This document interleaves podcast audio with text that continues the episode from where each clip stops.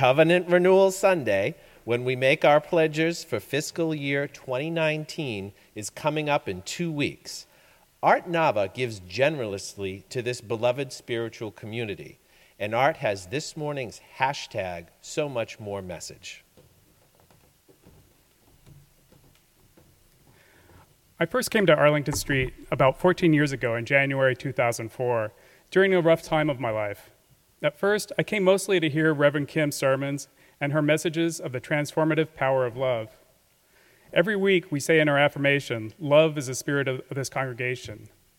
Back then, speaking to Richard Marshall or Philip Roberts during coffee hour about their reaction to the week's sermon was a great way to experience that firsthand.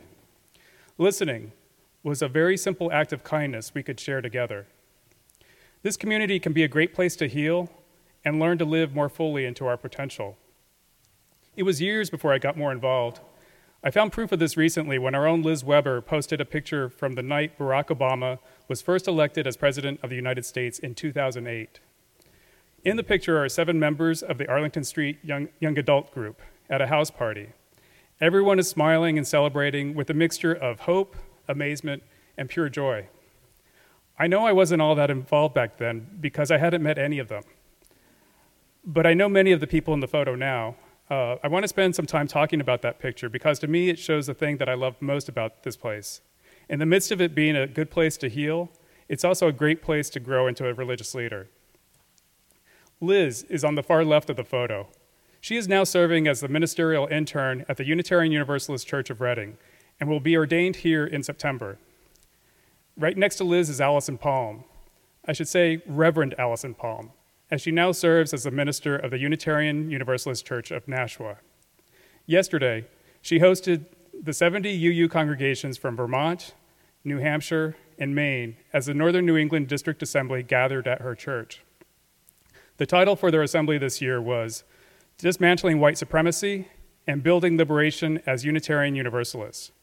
So you know she is leading some very important work up there. In the center of the picture, a couple people down, is Heather Concannon.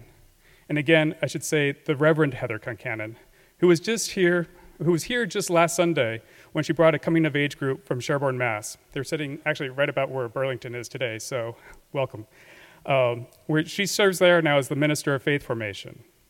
I've had the honor of working with Reverend Heather on the board of the Mass Bay District as we shepherd that organization through its dissolution. I've seen her transform what could have been a mundane administrative task into a very thoughtful process grounded in our faith and values. Her leadership and loving spirit is a great example of really living into everything we claim and honor as Unitarian Universalists. I recognize one other per- person in the picture, even though we never met.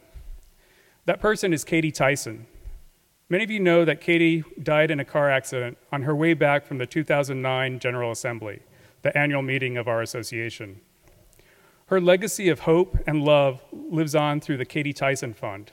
This fund is dedicated to kindling the spark of leadership among Unitarian Universalist youth and young adults. That picture is almost 10 years old now, but the impact that this group of people are making on the world is undeniable.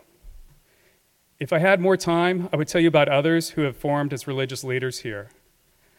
Some as interns or seminary students, and others as lay leaders. For now, I just want to share that the phrase, service is our gift, has taken on a new and richer meaning as I think about all the people who have passed through our doors and been nurtured here. They learned the tools to make them stronger spiritual leaders and are now helping others in many places outside of these walls. They are a gift to the greater community. Love is the spirit of our congregation, and service is our gift. As you consider your pledge for next year, I invite you to make these words come alive by having your pledge match the importance that our community plays in your life. Hashtag so much more.